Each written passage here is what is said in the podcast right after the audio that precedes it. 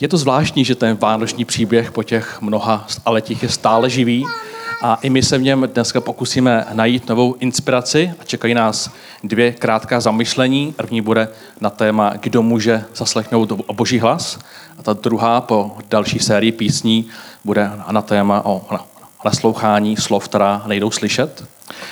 A my si na úvod přečteme vůbec, jak Bible zaznamenává ten příběh, protože my ho vydáváme z různých pohádek nebo z různých jenom kratkovitých textů a do, dovolte nám dneska se ponořit vůbec do těch textů původních, co se tam ve skutečnosti vlastně píše.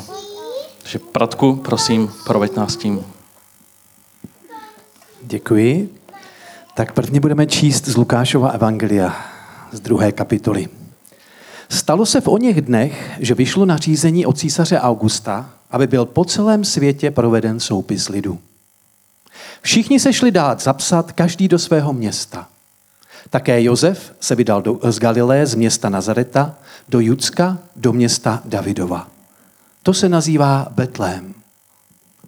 Josef byl totiž z domu a rodu Davidova a tak se dal zapsat s Marií, která mu byla zasnoubena a čekala dítě.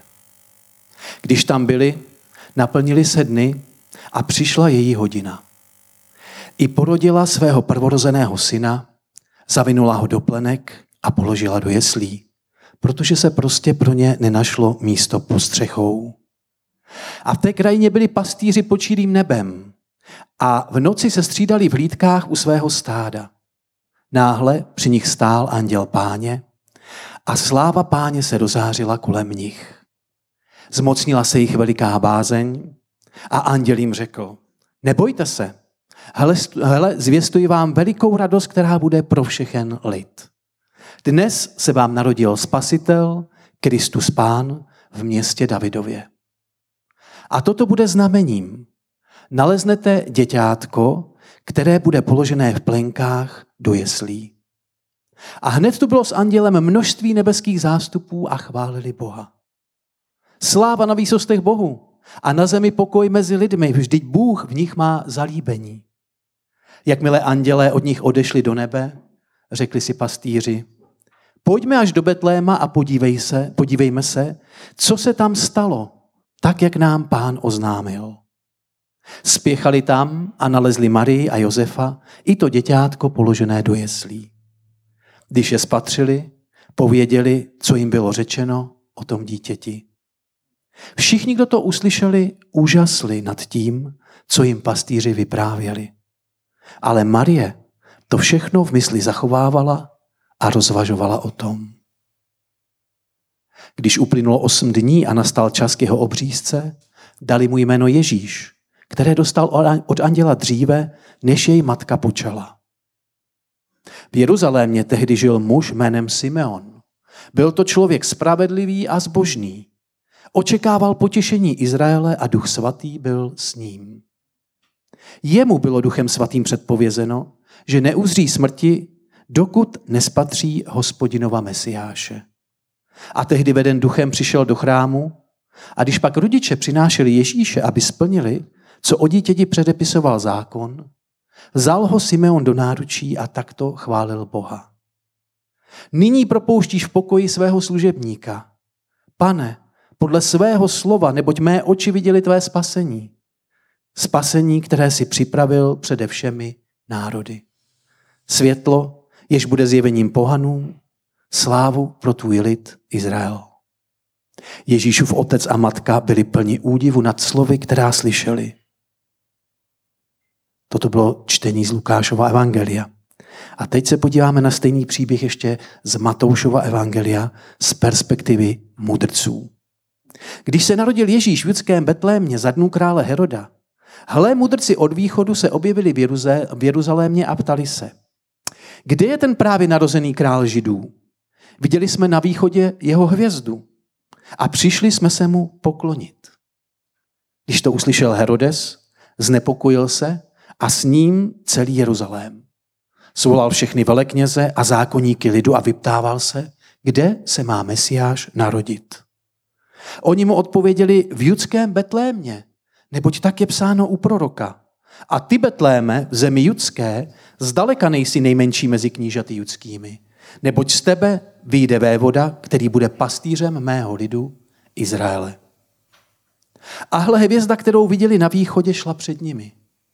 Až se zastavila nad místem, kde bylo to dítě. Když spatřili hvězdu, zaradovali se velikou radostí. Vešli do domu a uviděli dítě s Marí s jeho matkou. Padli na zem, kladili se mu a obětovali mu přinesené dary. Zlato, kadidlo a mirhu. Kdo jste slyšel i to pasáži úplně poprvé, takhle z originálního čtení Bible? Přiznejte se. Aha. díky, díky. Jedno malé miminko dokázalo enkrát na celý týden obrátit život náruby mnoha lidem. Ale tenkrát to byl alespoň jeden týden. Dnes ho máme někteří naruby celý měsíc. Že? Kdo už má na, na, nakoupené dárky? Přiznejte se. Aha, tak polovina. Kdo má napečeno cukroví, nebo je v procesu, podobně. Uhum. A kdo ještě nepostřehl, že se blíží Vánoce? Nikdo. Krásné. Pojďme ale zpátky do příběhu. Viděli jsme zde různé postavy. Krále Heroda, mudrce z východu, 15-letou, pravděpodobně 15-letou Ari se snoubencem, staršího Simeona, pastýře a stádo oveček.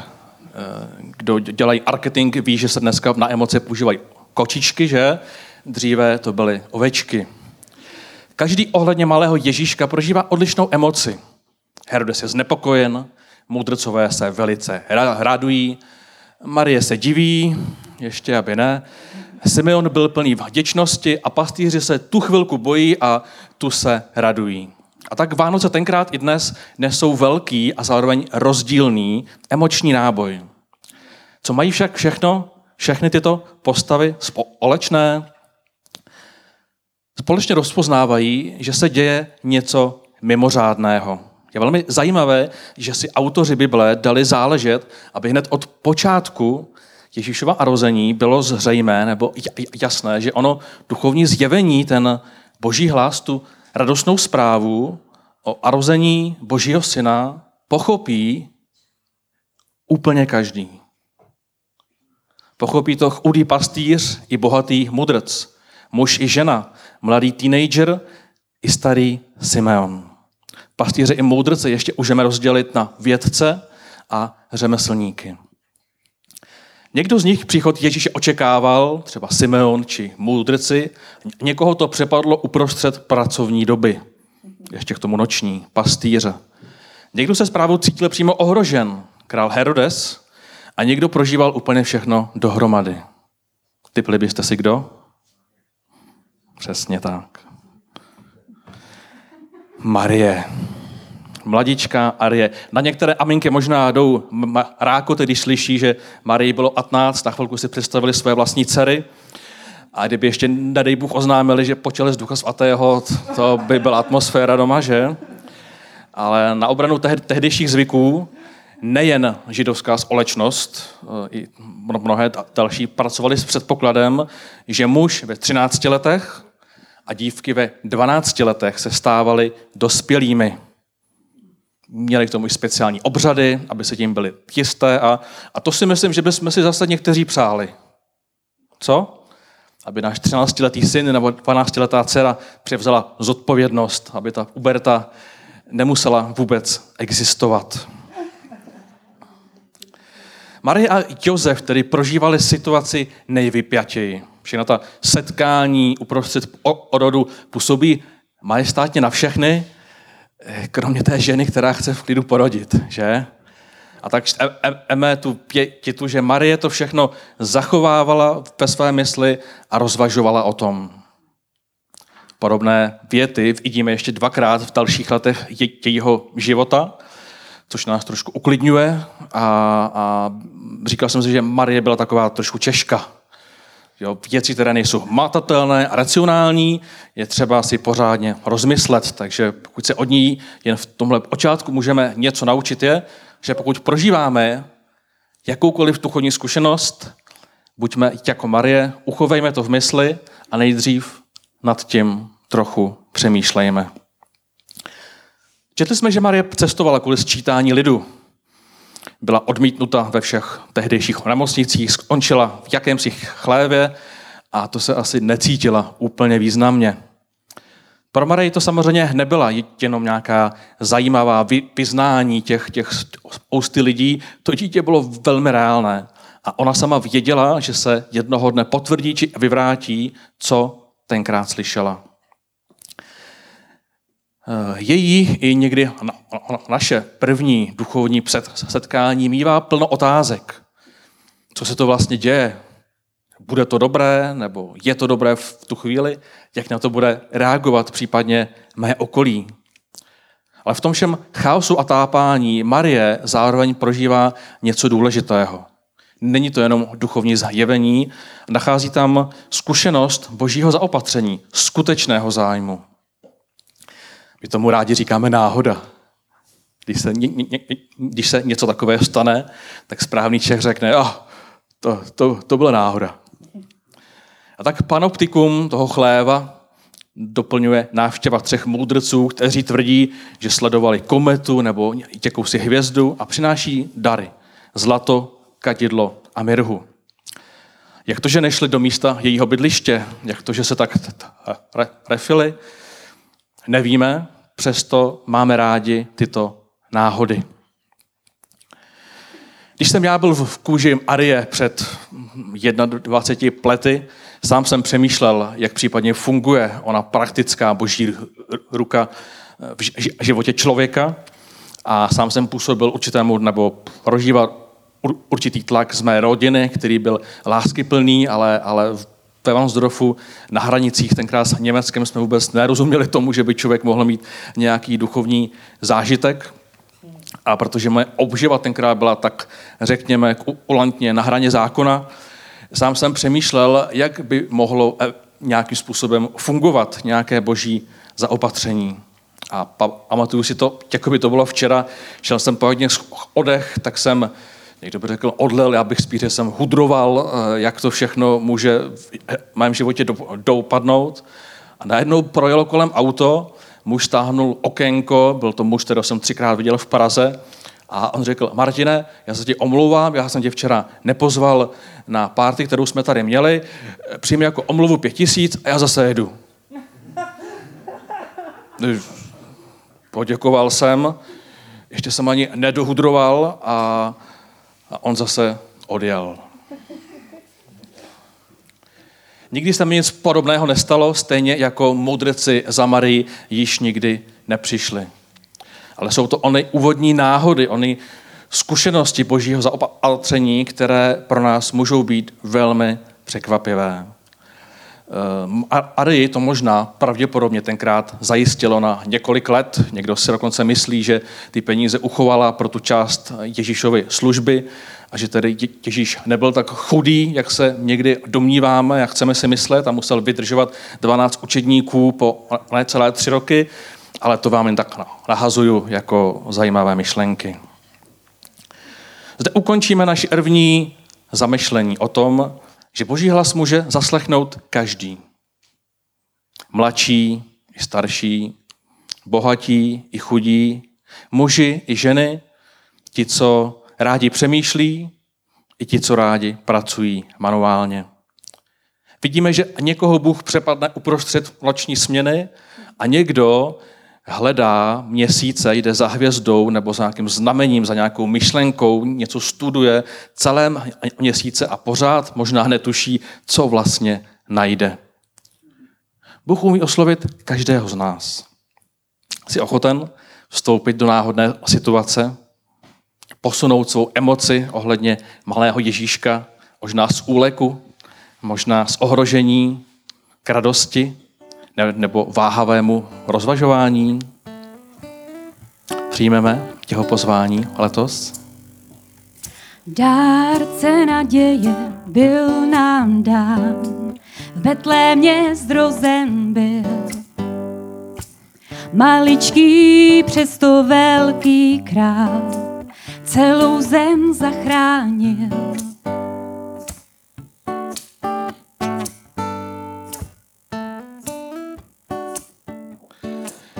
Zatímco první zamyšlení bylo takové více duchovní, tak to druhé bude více praktické. Vánoce jsou časem, na který se někteří těší, někteří se ho spíše děsí, někdo je totiž obklopen láskou a vřelostí, ale někdo spíše samotou a těmito em- emocemi. A nás časem, před časem navštívila žena, která se ro- rozhodla prožít život bez partnera a dělala se takový průzkum o výhodách a nevýhodách života s nebo bez partnera, o tom, jak se člověk cítí ve které variantě mi dávala spoustu otázek o našem vztahu, o rodině, o výchově a já jsem mi tak s přehledem jako odpovídal, jak jsme ve všem doma otevření a jak se doma podporujeme a velmi mě to bavilo. A večer mi ta přesvědčenost posteli trošku zahludala a získal jsem odvahu se Idy zeptat na některé pasáže. Ida je moje žena speciálně na, na ty, kde jsem vyjadřoval, že tak téměř, téměř dokonale vnímám jako její potřeby. no, úplně jsem neuspěl. A tak ví, věřím, že Vánoce jsou taková příležitost, je pozvánka. Nejenom k tomu utratit 20 tisíc korun za rodinu, jak říkají statistiky o průměrné rodinné utratě za, za dárky, ale ozvánka zaposlouchat se, do života lidí kolem nás, do skutečných potřeb, na kterých skutečně záleží a na které kolikrát v průběhu roku prostě nemáme čas. Možná se můžeme zaposlouchat i do našich vlastních potřeb, které třeba ignorujeme. I manžel Arie původně vyhodnotil tu situaci jinak a původně celá úvodní scenérie měla dopadnout jinak. Matoušovi čteme, že její muž Josef byl spravedlivý a nechtěl Marii vystavit hanbě, proto se rozhodl propustit ji potají. Ale když pojal ten úmysl, anděl páni se mu zjevil ve snu a řekl, Josefe, neboj se přijmout Marii za svou andělku, neboť to, co v ní bylo očato, je z ducha svatého. Pokud si dovolíme zaposlouchat se do nitra druhého člověka, Může se stát, že zaslechneme něco, co změní náš život. I Josef se logicky postavil k té situaci, protože samozřejmě chápeme, že to je takový jako velký extrém, ale, ale ten princip je o tom, že Josef zaslechl jiný úhel pohledu. Zaslechl, že se na tu situaci dá dívat ještě úplně jinak. Každý z nás se samozřejmě snažíme číst v tom druhém, ptáme se, proč dělá to, co dělá, co myslí těmi pohledy, jo, proč někdy neodpovídá na mé závažné otázky. A Vánoce zkrátka mohou být příležitostí, protože Vánoce už takhle jsou obdobím, kdy děláme věci, které prostě děláme jenom v této části roku. Považte, bereme si domů strom a dáváme na něj nějaký řetězy a, a on, ten strom potom svítí v noci a, a, a ně, ně, někomu pak skape svíčka, skazí se mu koberec třeba, jo, známe to taky u nás. Pečeme sladkosti, který přes celý rok potom vůbec nepečeme a tláskáme se tím a, a dál to nebudu rozvádět, ale, ale prostě jíme konkrétní jídlo jíme kapra, kterého také jíme jenom na Vánoce a mnozí mi zadílejí, já nevím, proč to jim, když mi to nechutná. No, protože jsou Vánoce.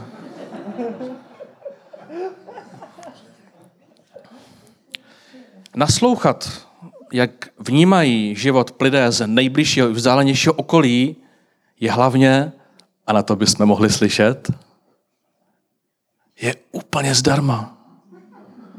Je to úplně zdarma. Přesto je to někdy mnohem těžší, než koupit dárek, tady v klenotý Ondráček, odkazuju na možnost koupení dárku za několik tisíc. Zdravím tě, Honzo. Taková skrytá reklama.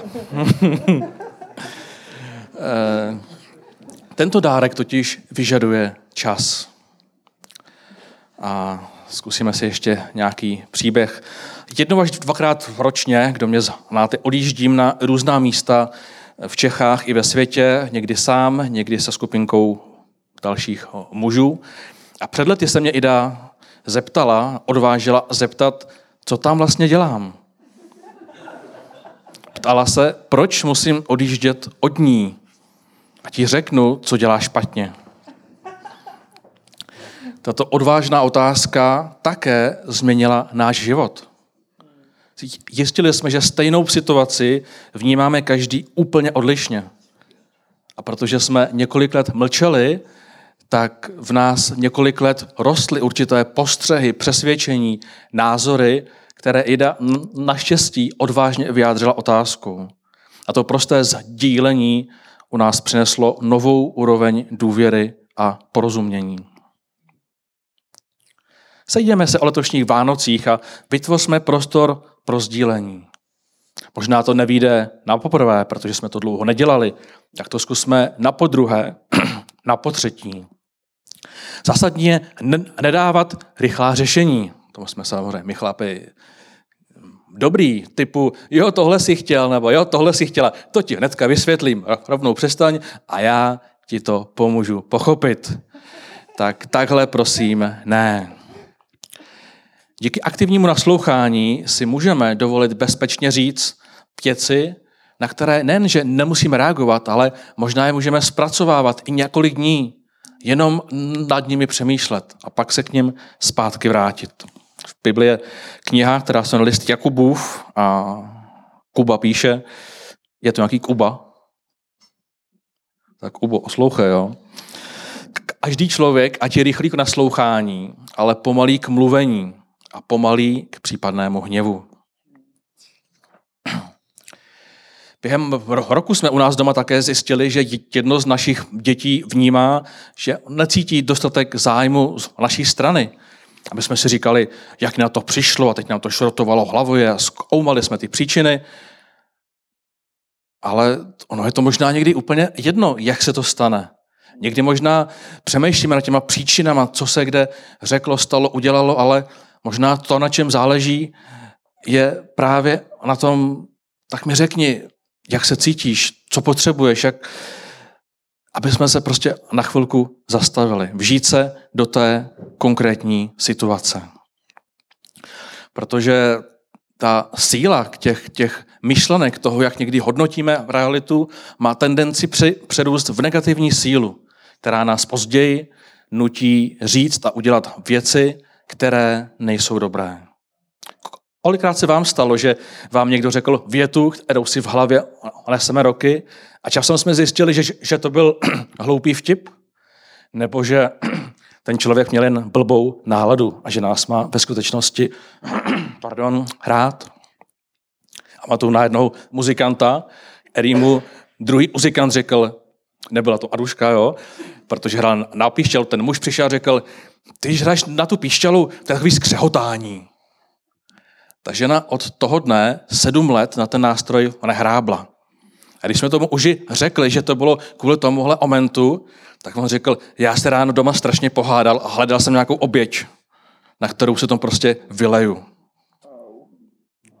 Ale ani nevím, jak hrála. Já jsem to neposlouchal, já jsem prostě byl naštvaný.